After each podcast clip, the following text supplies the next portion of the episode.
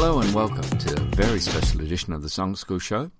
My name's Peter Baxter, and today we'll be playing back a masterclass that was recorded recently live in the Kevin Barry Room of the National Concert Hall right here in Dublin. It featured two very special guests, Neil Hannon from the Divine Comedy and Paul Noonan from Bell X1. As well as being accomplished songwriters, they are both members of the inaugural artist writing space, which is located in the National Concert Hall. And so, ladies and gentlemen, Neil Hannon and Paul Noonan.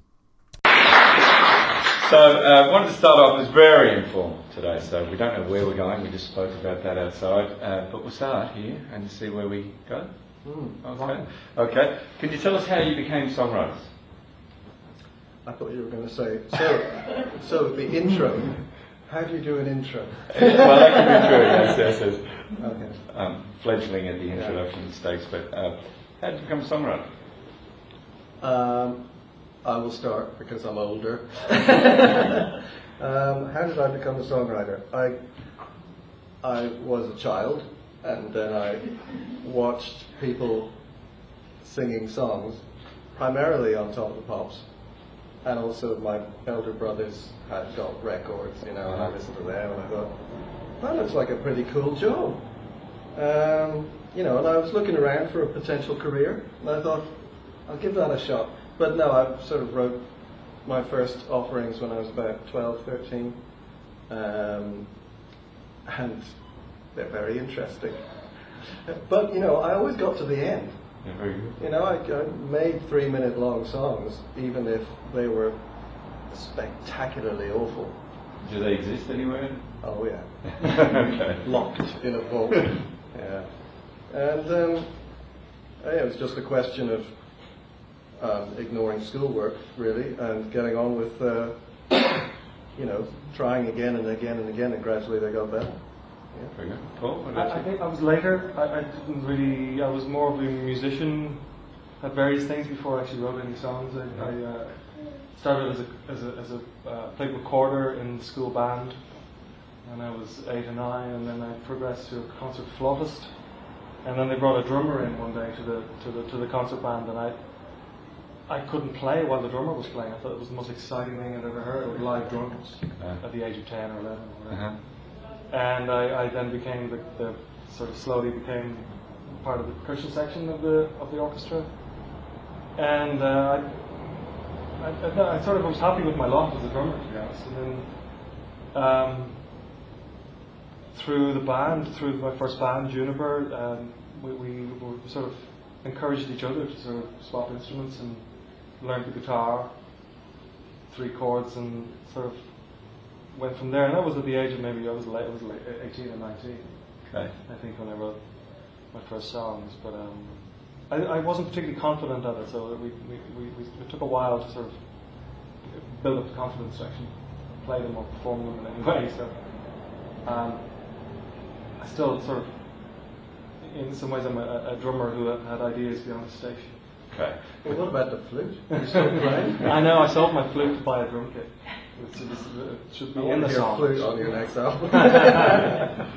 today we're going, to, we're going to uh, really focus on songwriting, and that's the element today. So, and there'll be a Q and A at the end, I should say as well. By the way, so if you have any questions, by all means, uh, be an opportunity to say hello and, and have a chat at the end. We talked about your brother's uh, record collection. What sort of stuff would, have, would you have been listening to? What were your early influences? Primarily the Electric Light Orchestra, oh. ELO. I was brainwashed with ELO from a young age. Hence all the strings in my records and all the close harmonies, you know, and the woos and stuff. Um, it's funny. Um, I think if you really are forced to listen to a certain type of music, uh, then you can almost never escape it after that if, if it was at a young, impressionable age. Yeah. Um, so. Have you come across so, it? Um, I've yet to meet him. My good friend and comrade Thomas Walsh managed to blag his way into the like he, uh, Jeff was being given the freedom of Birmingham, and he managed to get to meet his ultimate idol. Yeah and uh, he, he, hasn't stopped talking about it since. uh, anyway, uh, what else was I with? I guess there was um, a lot of synth pop it was the period, you know, sort of 78 to 83 was my kind of golden era. Uh, and, um, and also, you know, Elvis Costello. And actually, these, I'm, I'm being selective because obviously I was a massive Nik Kershaw fan. Okay. You have to be uh, honest, you know. And I bought, you know, rat rapping by Roland Rat, so we all have skeletons in the closet. Yeah. In the record collection. Yeah. Yeah, very good. Paul, what about you? Well, I had no uh, older siblings, so I relied on sort of older brothers or friends. And um, uh, Spring, Bruce Springsteen, uh, Supertramp. I remember playing "It's Raining Again" by Supertramp on the kazoo, uh, very annoyingly for a long time. And I, Talking Heads were definitely there from the from that period as well. I, I, I remember being you know, as a, as a like I would have been very young, like eight or nine years old, and, and, and seeing just the, the physicality of David Byrne in those videos was had an incredible appeal uh, at that level, at that age. Yeah. You know, it, um, it maybe some may say, say that the, the, the whole Talking Heads David Byrne thing seeped in a little too strongly. Um, We're all, we're all the sum of our True, influences. but it's funny no, when I you mean, say I- that, that you can't escape No, you those, can't. those very formative. And why should you bother? True. Yeah. Um, I, rem- I remember vividly seeing, uh, you know, uh, uh, you know, letting the days go by. Uh? Once in a lifetime. Once in a lifetime. Yeah.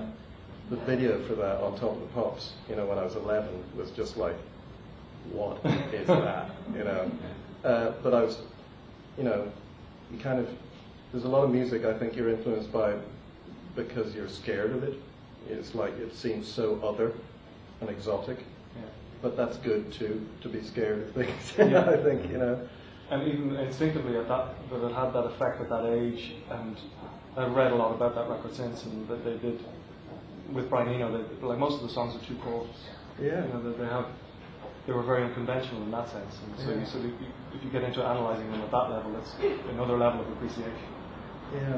And their arrangements too. In fact, both of those, if you think about their their arrangements, are quite complex but simple. Yeah. Particularly maybe with Talking Heads. Brilliant production. The Yeah. best well. thing about that song is the bass line, which is like one, two, ba bum bum bum, ba bum bum bum, ba bum bum bum, uh, all the way through the song. it's just brilliant. You know? That's a fair point. What, what about current stuff? Are you listening to anything, or do you tend to stay away from current releases if you're writing yourself? Uh, I do. I do listen to. Uh, Hello? Hi. Some may say to my shame, I have a, like a Deezer uh, subscription, so I don't actually buy a whole lot of music anymore. I just What's Deezer? it's like Spotify, but was here earlier. What's, no. D W E Z E R. isn't it? Yeah, Okay. yeah. Do they pay us properly? They, it's a bit of a unknown. Yeah. Do we like them? Yeah. Uh, But yeah, bands like Vampire Weekend, who I know you're a big fan of, uh, I find it incredibly inventive from record to record. Uh, we grown to love the last, the last record on that on that Mhm. level. That it's there's a great. Often I, I- I find them really attracted to records that sound like they've found new toys, and there's an incredibly childish glee about them. Mm. Okay. They're, they're, having, you know, very, you know, just having great fun with these well-written songs, but then dressing them with, with something sort of special. I think that's the problem these days is sort of nobody looks like they're quite having enough fun when they're making pop music. But Yeah. it all seems terribly serious. You know, and obviously you can be serious about the, the task whilst enjoying it also. yeah, lots of angst. Maybe. A lot of angst. Yeah. well, yeah. And tell me, when you're writing, do you have a particular schedule, technique, or a format that both would take forward? What would you do? Uh, I, I tend to sort of take notes as things uh, occur to me, usually on my phone. Uh, even in the middle of the night, I would warble into my phone or uh, write stuff on notes, uh, and then come back to them and try to sort of piece songs together, even from a few fragments of different things that have Is that lyric or? L- lyrically, yeah. Or Yeah. you know, when I'm singing, there will be sort of like a riff in mind or a, a line to the tune of. And would you find that you generally go to guitar then, or Guitar or piano, yeah. Yeah. Guitar was sort of before piano, but the- the last Um, last record was pretty much written on piano. Okay, what about you? Neil? Would you be similar? We could swap, uh, you know, voice memos because I do exactly the Let me same. see, I'll, I'll just check my, my sticky, my current sticky. That could be an interesting collaboration. I'll have to turn it off. but uh, yeah, I mean, I, I generally I prefer notebooks. I have got a notebook. You can do a little moleskin, are you? Yeah. oh yeah. Only moleskins. Um, in fact, this one is. Ri- Sorry, we're getting off message a little bit, but uh, look, it's music manuscript moleskin. Oh, wow. But I just scroll all over it. Um, but um, no, I, I generally sort of put things on my phone, Mhm. uh, and uh, you know, if I hear a, sort of a, a phrase or read a phrase, or you know, that kind of, I don't know. It's whether it sort of amuses me or confuses me or just sounds good. You know, write it down. And uh, then a lot of my songs have been uh, sort of all of the notes crammed together into one thing. It's like sweeping up all the extra stuff and sticking it all into one song. It really works. Yeah. Would you start with lyric first then, or would you generally? Or would you, Um, it's both. I kind of write music independently of the lyrics, okay. little scraps of stuff, and then maybe the same day or maybe months later, I kind of listen, read through my notebooks, and I think, oh well, I might be able to attach to this tune or something like this, and then generally you kind of shoehorn the lyric in there and then start kind of trying to expand upon it once it's in the kind of once you know the phrasing that you're going to use. Uh, Would you have a? Would you say piano or guitar, or would you have a, an instrument you go to by default? It's a bit of both, actually. Yeah, just like Paul. Um, um, I suppose in recent years it's been more piano, just because I started playing uh, my shows just on my own on the piano, so I got much much better at it, and that kind of led to more ideas on the piano. How, how, as songwriters, and obviously with, with the success you've had, do you feel there's any uh, influence or is it, is it hard to write subsequently from having success? Or do you find that that would influence what you're doing? Or do you try and just put it away out of your mind? Uh, we went through a phase of being very lucky with having radio hit singles, and um, I think it did. When we came to make the next record, we there was a sort of unspoken um, uh, criteria that, that that should continue, you know, and. Um, it, it, and it, not that it affected the writing initially, but it definitely affected the song choices and how, and this idea of sort of choosing these are going to be the singles, so let's make them most single. Okay. And so that did sort of success did change the makeup of records in that sense. It's not necessarily a bad thing, I think, or it hasn't been. Yeah. Oh, I think I think uh, one mustn't dismiss the uh, chart sort of hit idea, even though there's almost no such thing as a chart hit anymore. Um, you still, I think they, they're like hinges that records are built around almost, and um, they're usually not the best songs on a record, but uh, they're just the ones that people might remember the tune of. and I've, I've nothing against you know catchiness. Sure. In fact, I think it's something I strive for because I want people to remember my songs.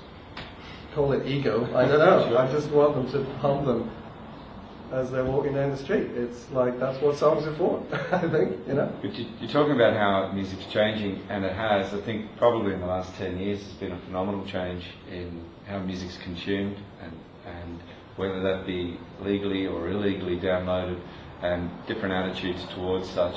Uh, the concept of maybe going and physically buying a CD even uh, is changing. People don't necessarily do that. Have you any thoughts on how music might much? Well, plenty, and none, none very positive. Uh, it's a it's a tricky old uh, marketplace out there. um, because people keep coming along and pinching the apples. Um, to continue the marketplace metaphor, uh, it's just. Um, I think there's a problem in that people don't seem to value or they don't recognize how things are made. You know, they don't understand that there's somebody at the, the end of the line whose livelihood depends on this, you know. And, you know, if musicians aren't paid properly, there's going to be less and less good music. I mean, there'll be plenty of music, but it'll get worse. But specifically songwriters, though, let's say. Yeah. That songwriters have to be paid for their creativity and their efforts. Well, I mean, if you're the songwriter in a band, you're automatically in a better position than the rest of the guys. Okay. But uh, it's still, it's good. I mean, you know, uh, I always wanted to play solo uh, because I thought it'd be fun and I'd look like Noel Coward. Uh, but I was virtually forced into it in the end because of financial circumstances. You know, I really could not afford to take a whole band and sort of, you know, crew on the road. So, uh, yeah, buy the records. What about softball? I, I, it, music has definitely been devalued in that sense. That you can get anything for free if you want it.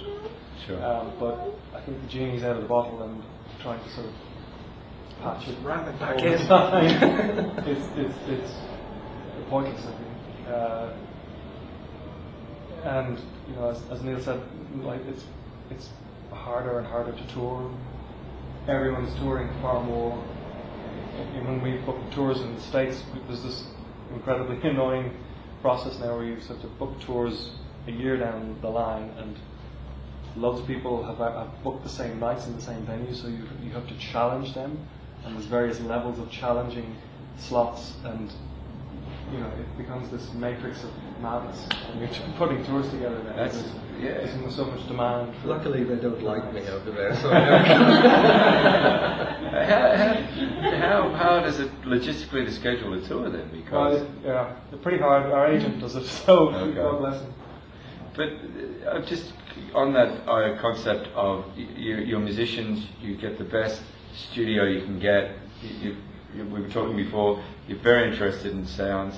So you know as a musician you want your songs to sound the best they can. So you get a good engineer, a good producer, you get the song mastered, you put it out there, somebody rips a song from YouTube, it sounds nothing near sonically as good as what you have strived to be. That must be incredibly frustrating because people are listening to your music and judging it on a poor audio quality as well.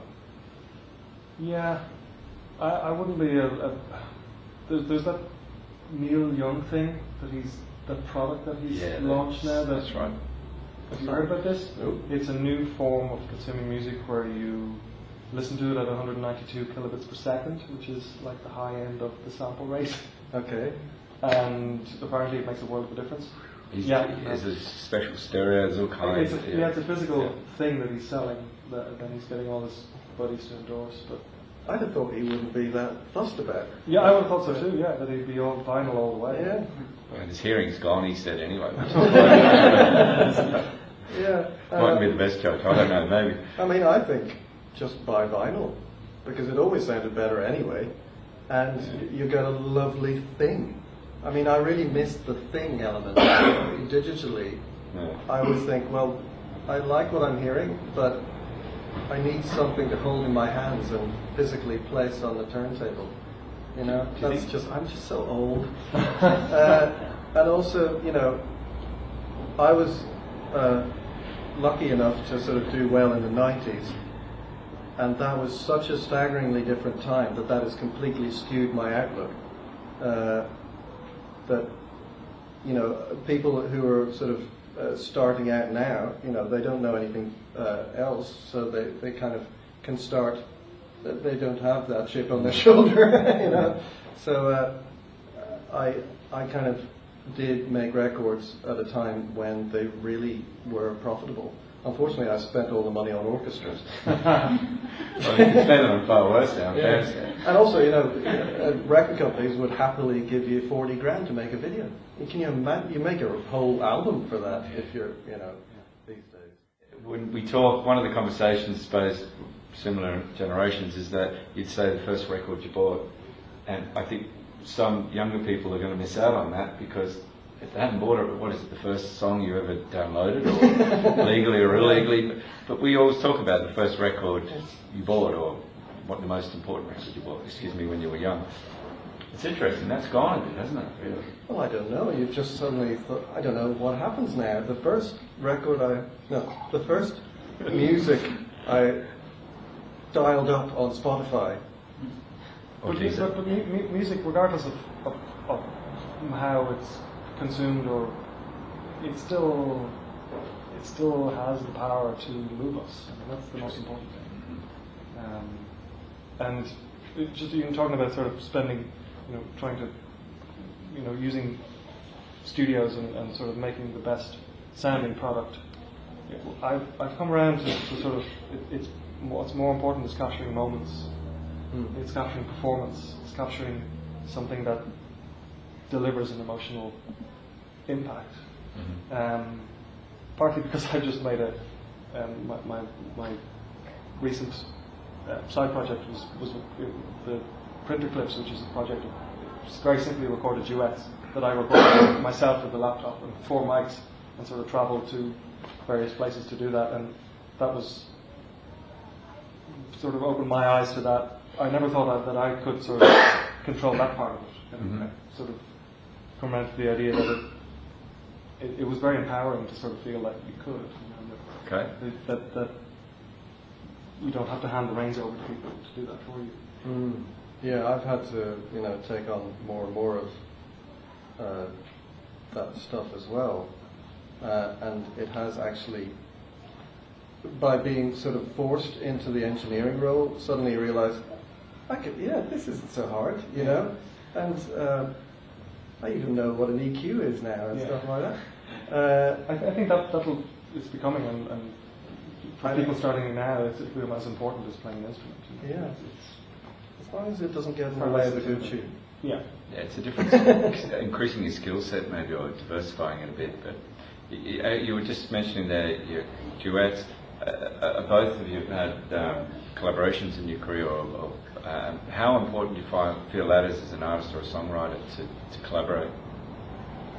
Uh, yeah, it's, it's very important. I've, I've always collaborated on some level, be it with the band or you know with this this project with you know one other person each time. Um, and it's I don't know, it, it, it, for me it's more than sort of a confidence thing. It's uh, when when it clicks, it can be you create something that's greater than some of its parts. Um, I, I, but you know, for a long time, I think I was, I would have struggled to to step up and, and really sort of lead lead, whereas within the band, I think I've, I've sort of grown into that position. And, um, it's it- it's all I know really is collaboration. I don't Okay. know. Yeah, you wouldn't be a So- poet McGarrett as such. No. No. No. Oh, what about you, Nick? Kind of the opposite. um, I, I was such a lone kind of a lone wolf. And growing up, it was just like little guy in his bedroom, you know, working on these, you know, te- crazy kind of uh, things. And uh, my early records are very, they sound like that, you know, just like I, it was just me in the studio with some poor engineer who was trying to fathom what I was talking about. And uh, gradually more musicians sort of came in on the scene and I kind of had to work out how to get them to do what I wanted. And it's taken, I'm still doing it, you know, still trying to work it out. And I never thought I was a collaborator at all. I was just kind of uh, someone who wrote songs and made people do what I wanted. Um, that yeah, um, but I look back now and I've done a remarkable amount of collaborations. Uh, more because I was very lucky in that people I really admired, you know, I, I got to work with. Uh, and so, yeah, I was especially pleased with teaching Tom Jones to sing "All Mine" by Portishead. It. You know, and he said, "Oh, I haven't tried to." I haven't tried to sing a song this hard since uh, Burt taught me What's New Pussycat. So, there's a story I'll tell at a song school. yeah, so uh, I know I've been very lucky and done some crazy things. I, I've done some terrible things with other people as well. I, tr- I went through a period uh, in the sort of uh, mid part of the last decade trying to write uber pop songs with uh, like pop song writers, like Guy Chambers and people like that. And they were all disasters. And, you know, none of them got taken by anybody because I don't know how to write a standard pop hit. I just don't know what happens. And I always used to, everything went too fast as well. And I'd have to excuse myself to the lavatory and sit there trying to pen the perfect couplet. you know, what, stop making noise. Ah. so uh, it's yeah, it's hard for me to be in that environment. I must say. Is there anyone you'd like to work with then? Is it logical follow on? Um, it's hard because I think the people that I really admire are quite like me, so it'd be terrible, sort of, just like awkward, you Yeah, know, okay. situations. So, uh, you know, Randy Newman is one of my favourite people, and I can imagine that being a nightmare trying to write with him. Yeah, yeah. He's touring, isn't he? Uh, I hope so. Yeah. He is. Right. What about you, Paul? Anyone? Uh, I, I- yeah, I've been lucky to, to record it very recently with a lot of people that I really admire, like um, Martha Wainwright and um, Joan as Police Woman, and uh, you know here with, with Cathy Davey and She's Lisa. all right. So I, I spent a while moonlighting as a drummer with various people as well. I've always really enjoyed that. It's the one instrument I'm sort of proficient at. I- I'm a total chancer on, on the guitar and the piano. Really, be more of a rhythm as opposed to a lead player. Do you, do, you, do you find that that informs your songwriting then? If you're writing, um, do you, because you both have a lot of experience playing with bands, a lot of people when they're writing at home would write a song and they're playing on guitar and that's as far as they're probably thinking. Yeah. But you're writing and you're probably um, thinking ahead to the production and the parts and the arrangements. Yeah. Th- Would that inform a lot of what you do? Uh, yeah, rhythmically, yeah. Uh, I've, I've, I've often found that some, drum, some drummers don't play to the song; they're sort of all over it. Um, and for me, the, the sort of benchmark for that was always uh, is it Jim Jim Kent Keltner, the dude who played with Keltner. Elvis. Jim Keltner. Yeah. Yeah, he played with, with Elvis and various people at that time, but uh, had an amazing ability to play the song. Yeah, what I love about that, I was watching that sort of Kings of Rock and Roll program on BBC Four last night, and uh, the drumming is so striking in those early rock records because there's so little of it. Yeah. You know, it's just somebody tapping something in the background. Literally, that would be it, and everything comes from the song. Yeah. You know, and the brutally bad way which it's recorded, Yeah. and that gives it its energy. Those Motown recordings as well. Fantastic, like Like, raw. uh, What's going on? There's some great stuff on, online of you can download the multi tracks for, for, for songs from that record, and there's often like there's two drum kits Yeah. doing very little, as you say, and it Yeah. just creates. You know, there's no no one trying to sort of force some element to the fore that shouldn't be. And often in Motown songs, all you can hear in the end is the tambourine. yeah, yeah, yeah, yeah. Have you seen that documentary actually, the Standing on the Shelf Yeah. of the Town? yeah. Very interesting. And uh, the, the, another question we get asked quite a lot is publishing. Would you think it's essential? uh, Often a lot of career uh, songwriters at the start of their career feel they need a publishing deal in order to, I don't know why, but often they do, maybe to get their songs heard or to pitch songs. How important do you think a publishing contract or a publishing deal is? Not at all, in my experience. Um, No, I mean, I, I didn't even know what one was until I made a record. And then they, my, my record company guy said, well, you'll need a publishing deal. A what? yeah. So uh, it's a handy way of getting some wedge. Okay, You know? never bad. Um, but, uh, you know, it is just like a bank anyway. You know, Yeah. they give you the money and they take it back off you afterwards. Um, so, uh, yeah, I, don't, Um, you know, I, often things come to me through publishers, but it's only because those people have, you know, gone to the, my publishers. It's not because they've gone out and found it. Okay, gotcha. So what you mean in terms of artists who want to cover your songs? Yeah, because supposedly publishers were set up that they would, you know, Yeah. get your songs in, you know, places. pitch them. Yeah. Never happened in my experience. But there is that, that that's you know since nobody's buying records anymore. That's again one of the new holy grails is is the sync, is Yeah. the big film placement, is the Or whatever that. and My ad is 13 years old. I need a new one. there's this sort of unseemly scramble and and you know prices are coming down because everyone was going, I'll give you a song for, nothing.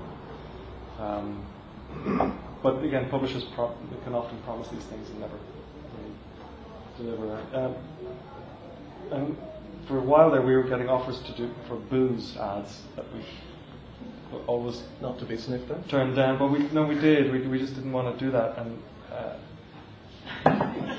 Take the money. yeah. No, you're absolutely right. And uh, I've turned down things as well. Uh, um, but I've very rarely been offered them in the first place. but uh, I can't remember. There definitely have been ones I've turned down. I'm sure I have. I can't remember what they are now. Um, but uh, no, I think that uh, early on, I remember a song of mine called "Certainty of Chance" being re-recorded to go on a network Q ad, which was like the people who fixed your car in Britain. Uh, and it was such an appalling version they'd made of it that it really started, you know, from now on, well, at least I'm not going to allow them to do their own thing. And did know. National Express not come calling? National Express called every uh, every four years on the hour, and we, you know, listen to their ideas, and I think.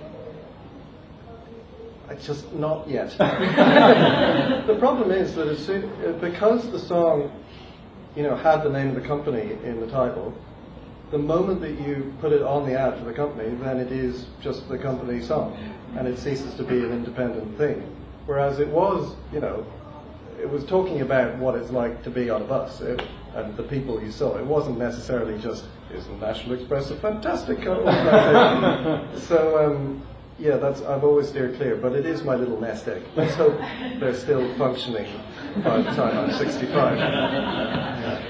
Uh, we were talking at the very start there about the, the National Concert Hall and the artist space upstairs, which is referred to, I think you said, That Cathy dubbed it the writer's block, which I thought was very amusing. the writer's block. Uh, could you tell us a little bit about what goes on, maybe day to day or week to week? if that's okay. We're all just hanging out drinking on there. yeah. That's all we do. Well, at the moment, there's a lot of sweating because the heat's on, and I Yeah. can't turn it off. Yeah, I can't turn mine off. I'm down to my t-shirt. So there's there's an image. We're all there in the nude. Yeah, that's a, it's a trade-off, I suppose, for the, for the wonderful... Uh, And they're lovely rooms. Uh, it's so good of them to have us, you know, making a racket up there. Uh, and, um, you know, uh, and also, you know, you come in in the morning, and the other morning I heard my favourite John Adams piece being played, being rehearsed. And I just went and stood outside the door for 15 minutes, you know, listening to it. So it has its perks.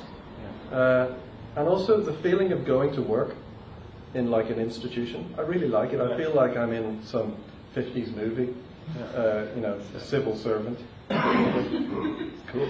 And also, the, our corridor feels like a like a Victorian smallpox wing or something. Yeah, like a sanatorium. yeah, yeah, yeah. There's definitely some songs in there then. Uh, Should have been called the Insanatorium. Uh, speaking of which, just probably to finish off, is to uh, ask, what are you working on currently, or have you anything in... Yeah, but I, I, as Neil said, it's it's great. Like, I, I come to work every day, and there's a lot of staring out the window. But there's, I find if you don't actually go and put yourself in the position to, to, to come up with songs, then the songs don't come. I, I used to have this sort of more romantic silly idea, probably that, that, that we were conduits for the gods or something, and they'd, they'd, they'd come, they'd come knocking. But no, you do actually have to do a bit of work. It seems. And yeah, so I'm, I'm, I've been I've written ten songs this year so far, and so we're try, uh, itching to get going with the boys from the band really um, next month, and we'll sort of, sort of start a new record. Okay. Well, good stuff. now. Well, my new album is called Conduit for the Gods. I don't know, it just came to me. Yeah, uh, I'm, yeah, I've done a lot of weird stuff over the last few years. Um, I did a, an organ sort of uh, oratorio for uh, National, no, the Royal Festival Hall in London, and I did a strange German cancer opera is the only way I can describe it, which uh, has been seen three times and maybe never again. Uh, so uh, it's been odds and sods, and then last uh, autumn I went, right, time for a new record. And then it started going all synth pop. I mean, I was just living my dreams, you know. It was total human league. It was brilliant. I can hear that wafting. Down Yeah, can you hear the? um, but then, you know, a few months later, it started to drift back into reality, and uh, it's almost done. I've got, you know, oodles of songs, so I shall record it properly this summer and hopefully have it out after Christmas. Very good. Uh, you have your guitar. Would you like to do a song? Yeah, I, I, Maybe a nice way to finish off. I had a songwriting thing. Uh, I lived in, in Smithfield uh, uh, on the north side for a long time, where there was a homeless man uh, called Rocky, and uh, we befriended him over the years. And um, he was he was a sweet, really sweetheart when he wasn't drinking, but total nightmare when he was. And uh, he used to sleep out the lane in the back of the house, and my bedroom faced on the lane. And one morning I woke up and looked out onto where he generally slept on- this pallet. And uh, this one morning he'd taken a lady friend. Um, so this is a song called this is a song called Rocky Took a Lover, and as with most songwriting, there's a certain element of romance injected that probably wasn't there at all. So imagine um, this is a conversation they may or may not have had.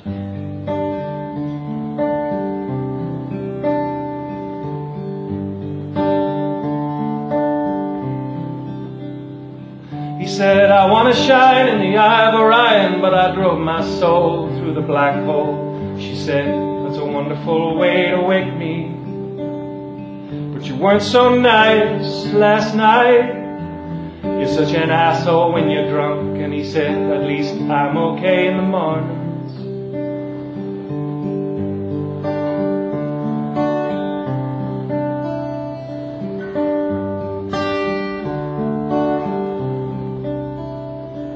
He said the three wise men came a long way, following that pinhole in the sky. Yeah, that one right there. She said, I don't believe in any old Jesus. If there was a God, then why is my ass the perfect height for kicking? He said, I'll shine for you. He said, I'll burn for you. He said, I'll shine for you. That's what I'll do.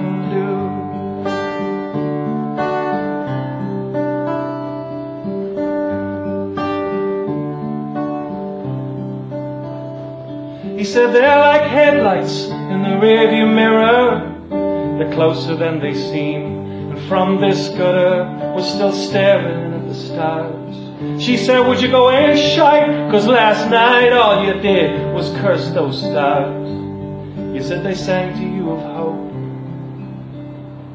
He said the sun gives light and it takes it away. But like all the greats, it'll burn out someday. She said, I don't mind. I don't want to get bored. I don't want to end up beached on the shore. I want to be that star. I want to be that star. Oh, let me be that star. I wanna be that star.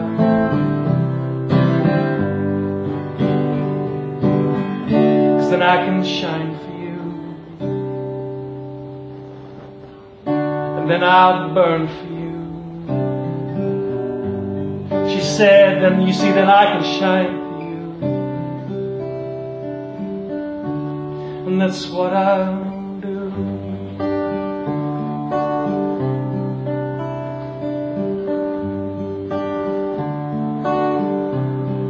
Yeah, that's what I'll do.